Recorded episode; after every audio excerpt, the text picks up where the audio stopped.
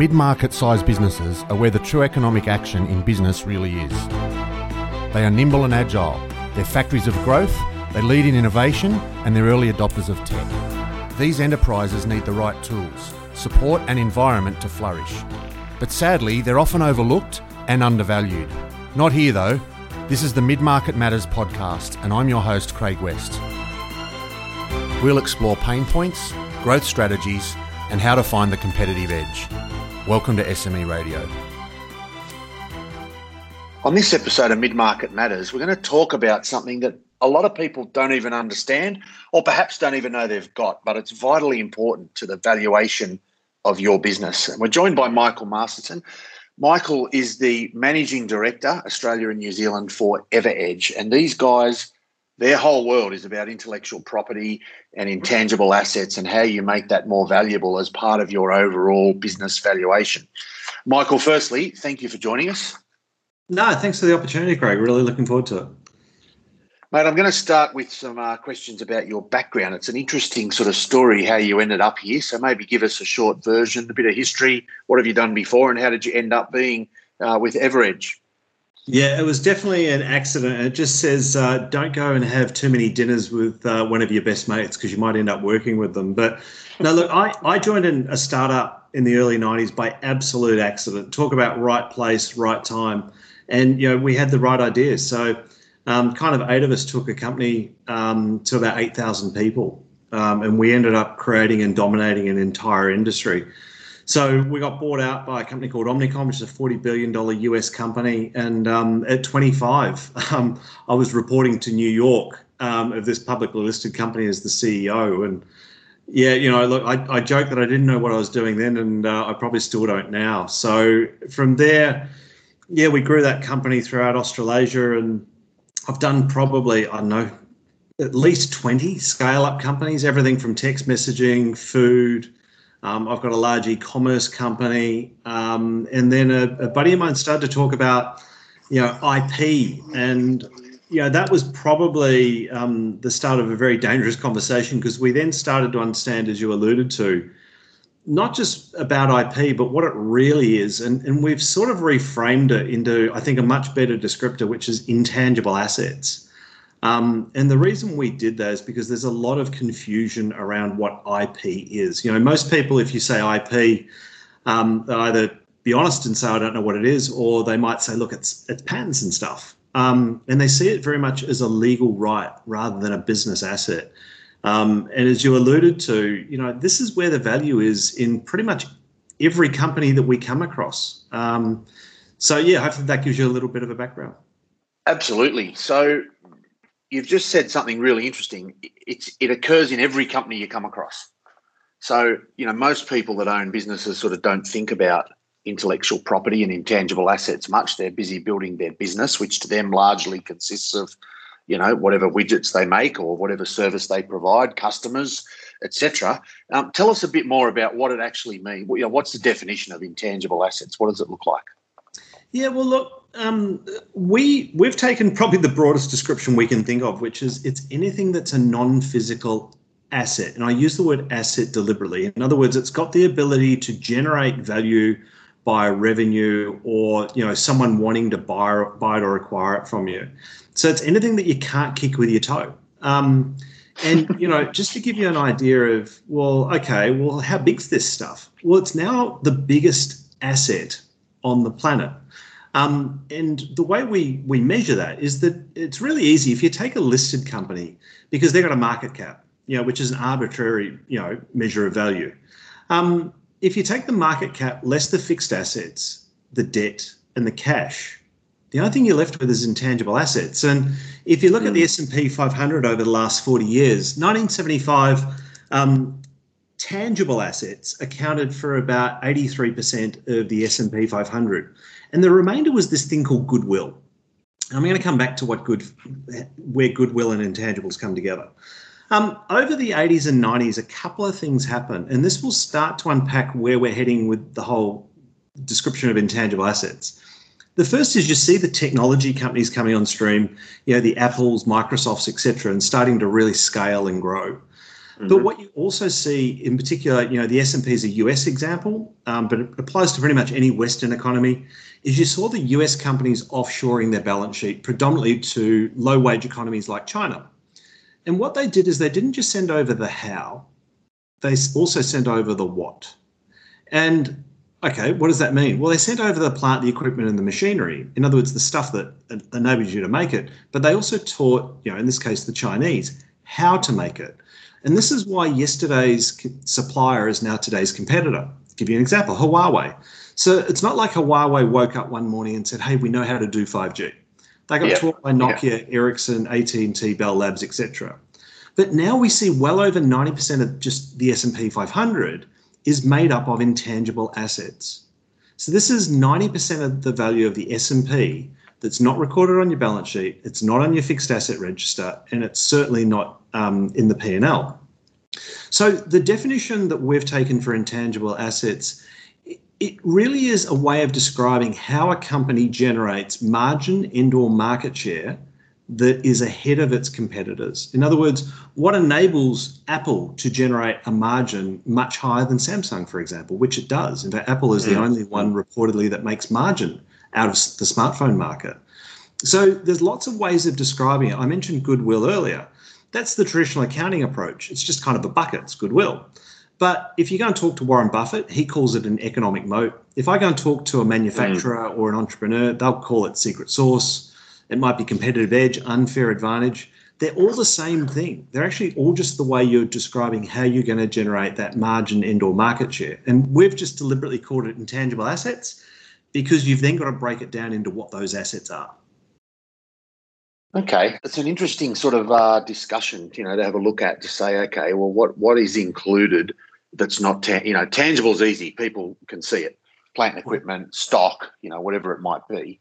Um, therefore, we sort of look at it and say, okay, well, what else is there? So, some examples that you've mentioned, you know, you talked about Apple, and obviously they've got a brand. Everybody knows the little Apple logo, and when you see it on a product, you've got an expectation of what that actually means in terms of quality and style and design, etc. What um, what I'm interested in is as a as a business owner, how do I start to a identify and b build value into these particular areas? Yeah, look, you've touched on a really interesting point. So one of the one of the analogies we use is imagine if you know in front of all of our respective receptions, let's call pre-COVID, um, you know, you had a twenty-ton piece of metal sitting in the middle of your reception area that you had to walk past, and you saw every single time you walked through a reception. Let's say that wasn't generating any value. Well, the first thing you'd do is you'd probably ring up the local recycler and see what he'd give you for it. In other words, you would treat it like an asset. And part of the problem is because intangible assets, by their very nature, you don't typically see, um, they're often ignored. So you're absolutely right. The first thing to do is work out, well, what are those assets? Mm. And look, you know, it's not an exhaustive list, but you know, these often encapsulate things like brand, which you alluded to, systems, processes, you know, data, um, but even things like networks and relationships. You know, your networks and relationships are probably one of your most key assets. Um, and then going into, you know, depending on what industry you're in, it might be a regulatory approval. In other words, your ability to actually either produce the good or service or sell your good or service, um, you know, your software code. But you know, the one thing that I that everyone normally starts with is things like patents. Um, you know, patents are definitely one of the buckets, but patents are unfortunately overrepresented in terms of their use compared to what their potential value is. And look, that's demonstrated. The US Patent Office's own figures indicate that last time I looked, it was about 97.4% of all US granted patents don't generate one single dollar of value. So if you then take, say, those buckets, and you know, let's one of my favorites, you know, I'm a big fan of the manufacturing sector if I walk into any manufacturer, and I alluded before that they often call it secret sauce because you know they'll say we have no IP because you know they don't have patents, but they have a huge amount of IP um, or intangible assets, and their most important intangible asset in most cases for manufacturers is their bill of materials, and it's the one asset that just drives me nuts because first of all, not does anyone see it as an asset, but it's probably the easiest thing for someone to steal and it's the thing that tells you where to go and find all the other areas of value within the business. You know, it's like a roadmap to where the, the treasure's all buried within the business. So it all really starts with, first of all, acknowledging that the reason people buy your good or service, let's say if you're a manufacturer, it's not because of the machines you have typically, it's normally how you run those machines, what the brand is around it, what the system, the product design is, who your customer relationships is are, your ability to buy, say, your raw goods at a better price than the other guy up the road. And again, that's what enables you to translate that product or good into either margin and or market share. So it all starts, the first step we say to every client is just work out what your intangible assets are because as I said, I can walk into any company and they can give me a list of their fixed assets, but in over a thousand client engagements, I don't think we've ever been, I think we've had one example where a client even had an arbitrary list of what their intangibles were. Mm.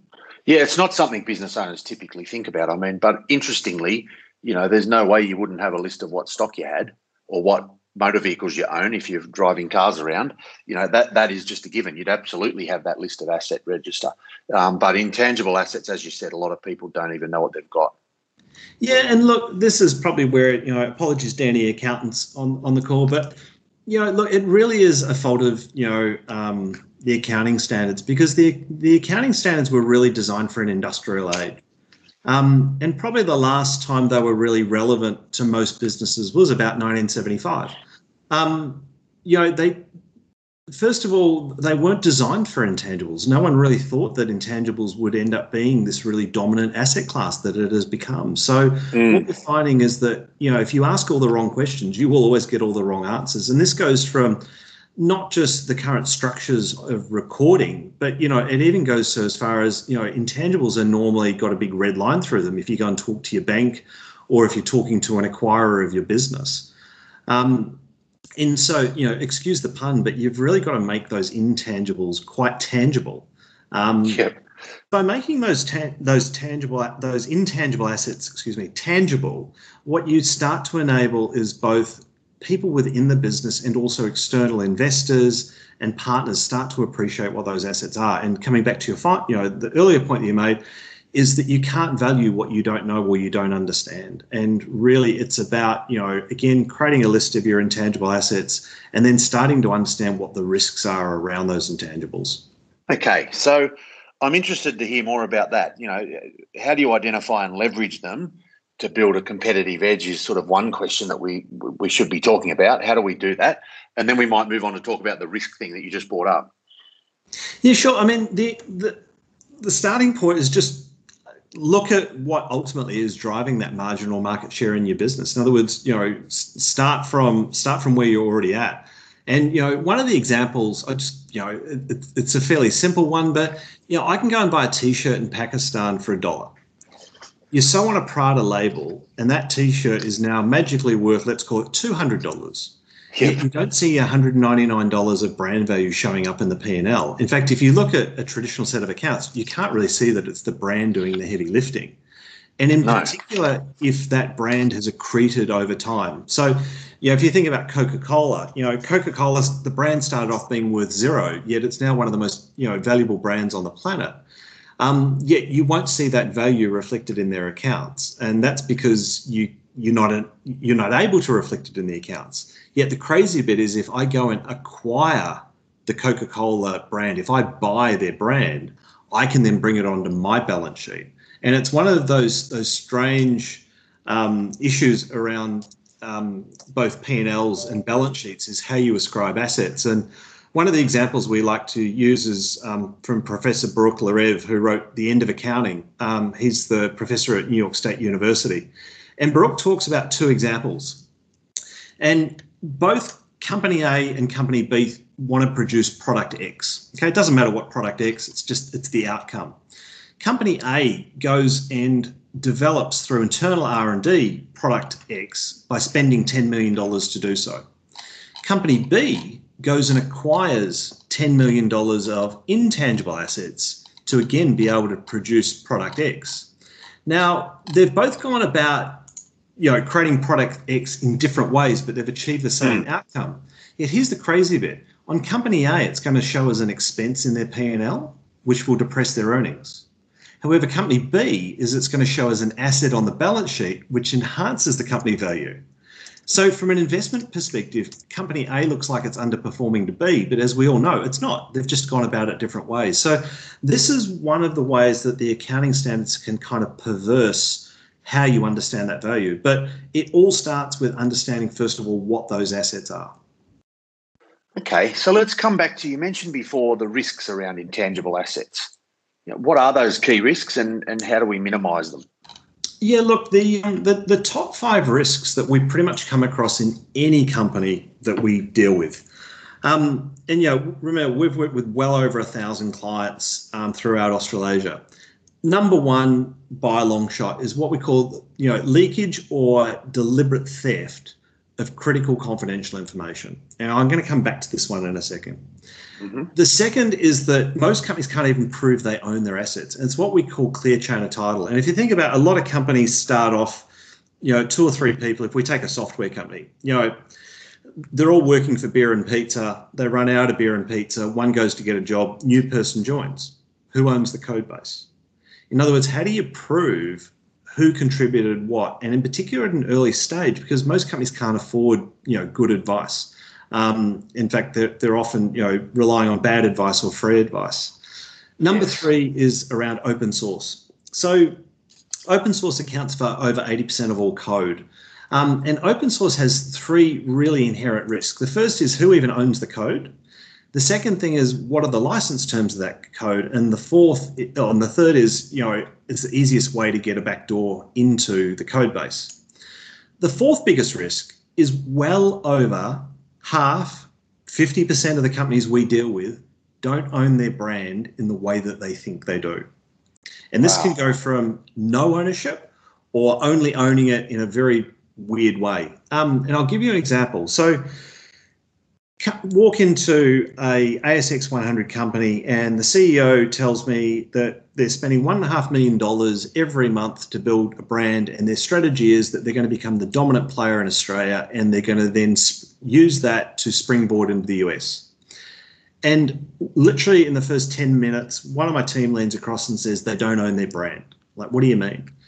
And the thing is, there's two elements of a brand. There's what's called the word mark. If we use the word McDonald's, you know, the yep. word McDonald's. The second is the device mark, the logo, the visual representation of the logo.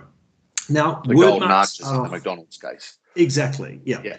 And word marks start off being where the value is, and they over time, you know, if you're McDonald's, it ends up becoming the golden arches. Yep. Pardon me. But in this company's case, um, unfortunately, they only owned the logo in Australia. And what that means at a practical level is that as long as I don't exactly copy their logo, I can still call my company their name. I've just got to use a different logo. But what was worse is their major competitor had already registered the word mark and the device mark in the US. And what that practically meant is that this company could never expand into the US using their own brand. So they'd spent $36 million building a brand they could never own. Okay, well, how relevant is this? Well, you might notice that Afterpay is not called Afterpay in the UK. Afterpay had couldn't get their brand in the UK. They had to rename themselves ClearPay. Um, and in fairness, if they had have got some early advice, they could have actually protected their brand Afterpay. Um, but unfortunately, they didn't get the right advice, um, and so therefore weren't able to build that asset, which you know again had had a cost to them. And the mm. fifth issue is if you go anywhere near the US, it's not if you'll be sued, it's when you'll be sued. Um, and the thing is that, you know, in the US, you know, in particular, patent infringement, things like that, it's just a, a way of doing business in the US. But I want to come back to that first risk that I talked about, which is where companies leak. Yep. And they normally leak through either their customers by telling them stuff they shouldn't, their suppliers, again by telling them stuff they shouldn't, or when their employees leave and in particular often join a competitor. So one of the the areas that people might go, well, okay, again, how does this relate? Is that this is everyone's heard all the hyperbole around you know cyber. Yeah, we've got everyone from the prime minister down talking about cyber, cyber, cyber. Now, like most things, you've got to define what you're talking about to have a meaningful conversation. And what they're really talking about is it is theft or leakage of you know confidential information. But the one that they're talking about is what we call the external unknowns. So that's you know your classic hacker. The bit they're not really talking about enough is what we call industrial espionage. And the one thing I can tell you from experience, we would deal with probably one one client a week who's either found or suspects someone trying to steal, and in particular, not their credit card information, because you know that's often insured. Who cares? Um, yep. The key industrial designs, you know, their plans for the next iteration of their product or their service, or it might be their pricing information, things like that. Um, so mm. that's the other part of that. And the second element is what we call the external knowns. Now, this is your contractors, suppliers, partners, etc. And again, I'll give you a tangible example. I would say that probably well over 50% of the people listening to this would work with an external IT provider. Here's the bit you might not realize your external IT provider has full admin rights to your system in nearly every case we've ever come across. Yep. So the easiest way to often get your information is not by trying to get into you and your systems, which let's say they're really well protected, but they'll go in through the weakest link. And quite often we find that's the external IT provider. Um, the third element of risk around cyber, or what I really prefer to call digital asset security, is what we call the internal, really well known threats. You might go, hang on, what's that? And it's actually people like your employees. And the other one that's quite surprising is your company directors. So I'll give you two examples. So we had a client recently where one of their employees had actually been compromised by a, let's just call them a foreign party. Everyone can probably guess who I'm talking about. Um, yep. Where they were essentially coerced to steal really valuable industrial secrets from their employer and share them. And we've seen lots of public cases of Tesla, for mm. example, suing Tata, you know, the large Indian firm who sent in industrial spies to steal information. The other one of directors, we we probably have a case maybe once every six months where we end up discovering that the leakage is actually happening at board level, and it's all it's nearly always inadvertent. Where again, no one has explained to that company director, who by the way is often not under a confidentiality agreement or an NDA, um, not only that they're being given access to really, you know, valuable confidential information, intangible assets, but also what the consequences of sharing it are with those parties. And quite often they're sharing it with another party who's again inadvertently sharing with another party yeah, who yeah. guess what's often a competitor. So they're kind of probably the five big ones that we see. It's an interesting model, isn't it? Because you wouldn't think about. I mean, we've got an external IT firm we've been using for ten years, and I love them. They do a great job for us. But I'm hoping they've got some pretty robust systems around it because they have got logins to everything and as you said, admin rights, the whole lot. So it's certainly something to think about. Yeah, um, look, in terms of gone. Oh no, I was just going to say, Craig. One of the things that I would do because you know I always like to go, okay, now I know what the problem is, but what's the solution? And look, one of the things that I would recommend, and we do, we recommend every company we work with does, gets an external security review. And I'm not talking about your doors and windows and by the way, this is not an IT function. You know, the sort of people who do this work are not the guys that'll come around and install Windows and set up your new laptop. You know, they're kind of what's called white hackers, and these guys will try and break into your systems. They'll test how good, bad, or indifferent they are. And you know, to me, it's it's the cheapest form of insurance you will find. Um, it's not expensive. They're normally former spies, um, and in fairness, they're normally not in the yellow pages. Um, but you certainly want to find out that you've got a problem, you know, before you don't have a company. Yeah, absolutely. Okay, so let's talk about the upside. You've talked about some of the risks and some of the potential problems. Um, but I'm interested to ask you first, before we get into that sort of, you know, how do we really make this work?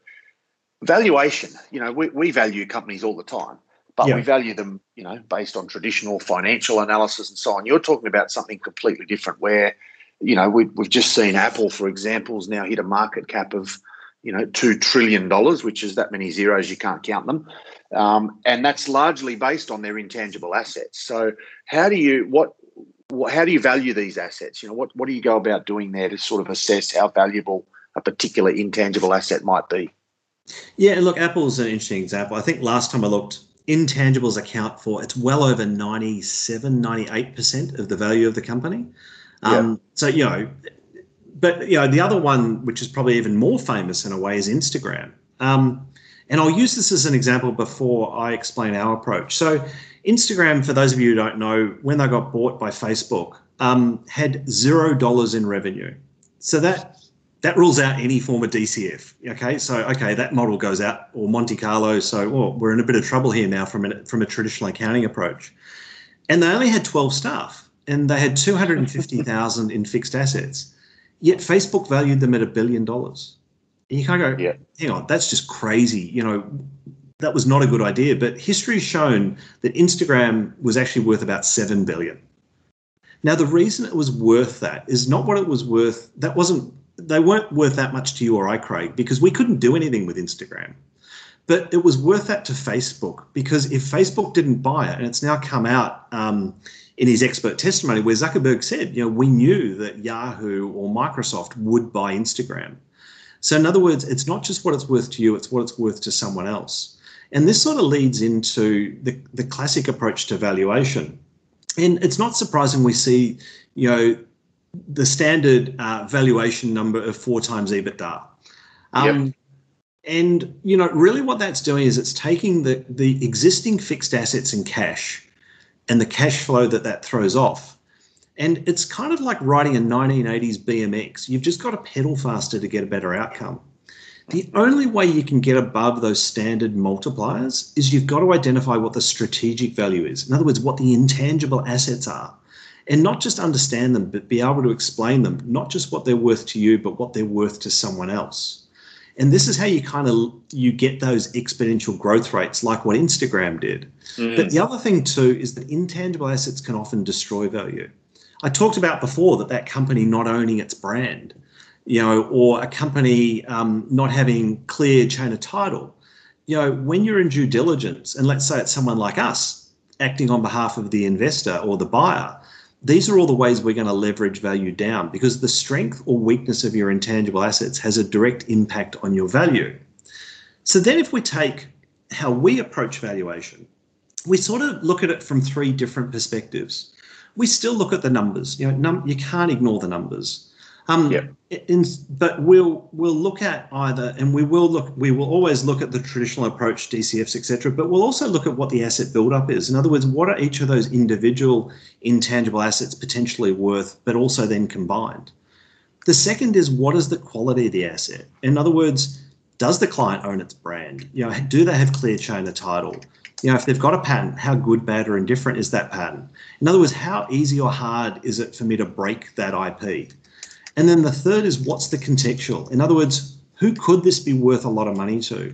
And then what you've got to do is triangulate all three of those to come up with something that you can explain to another party. Yeah, okay. Okay. So that that gives us a pretty good guide. What I'm interested in now is how do I go about it? I'm the CEO of a mid-market company. I've I think I've got some intangible assets, you know, my brand's well known, or I've got some secret sauce or magic recipe or whatever it might be how do I then make that work for me? How do I achieve that strong, you know, valuation that I can rely on when it comes time to to sell it or to, to list it or whatever I'm going to do? Yeah, look, and and I think it's a fair comment that probably I'd say probably 80 to 90% of the, the inquiries we get are around valuation. And the first question I always say to people is, why are you doing a valuation?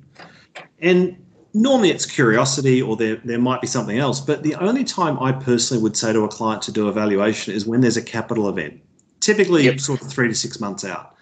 Um, and the reason I say that is that intangible asset valuations are only ever accurate at a moment in time. And if you think about, yeah, we're dealing with some yeah. companies that have got some solutions to COVID at the moment. Now, those companies, in fairness, were not worth a lot, let's say 12 months ago.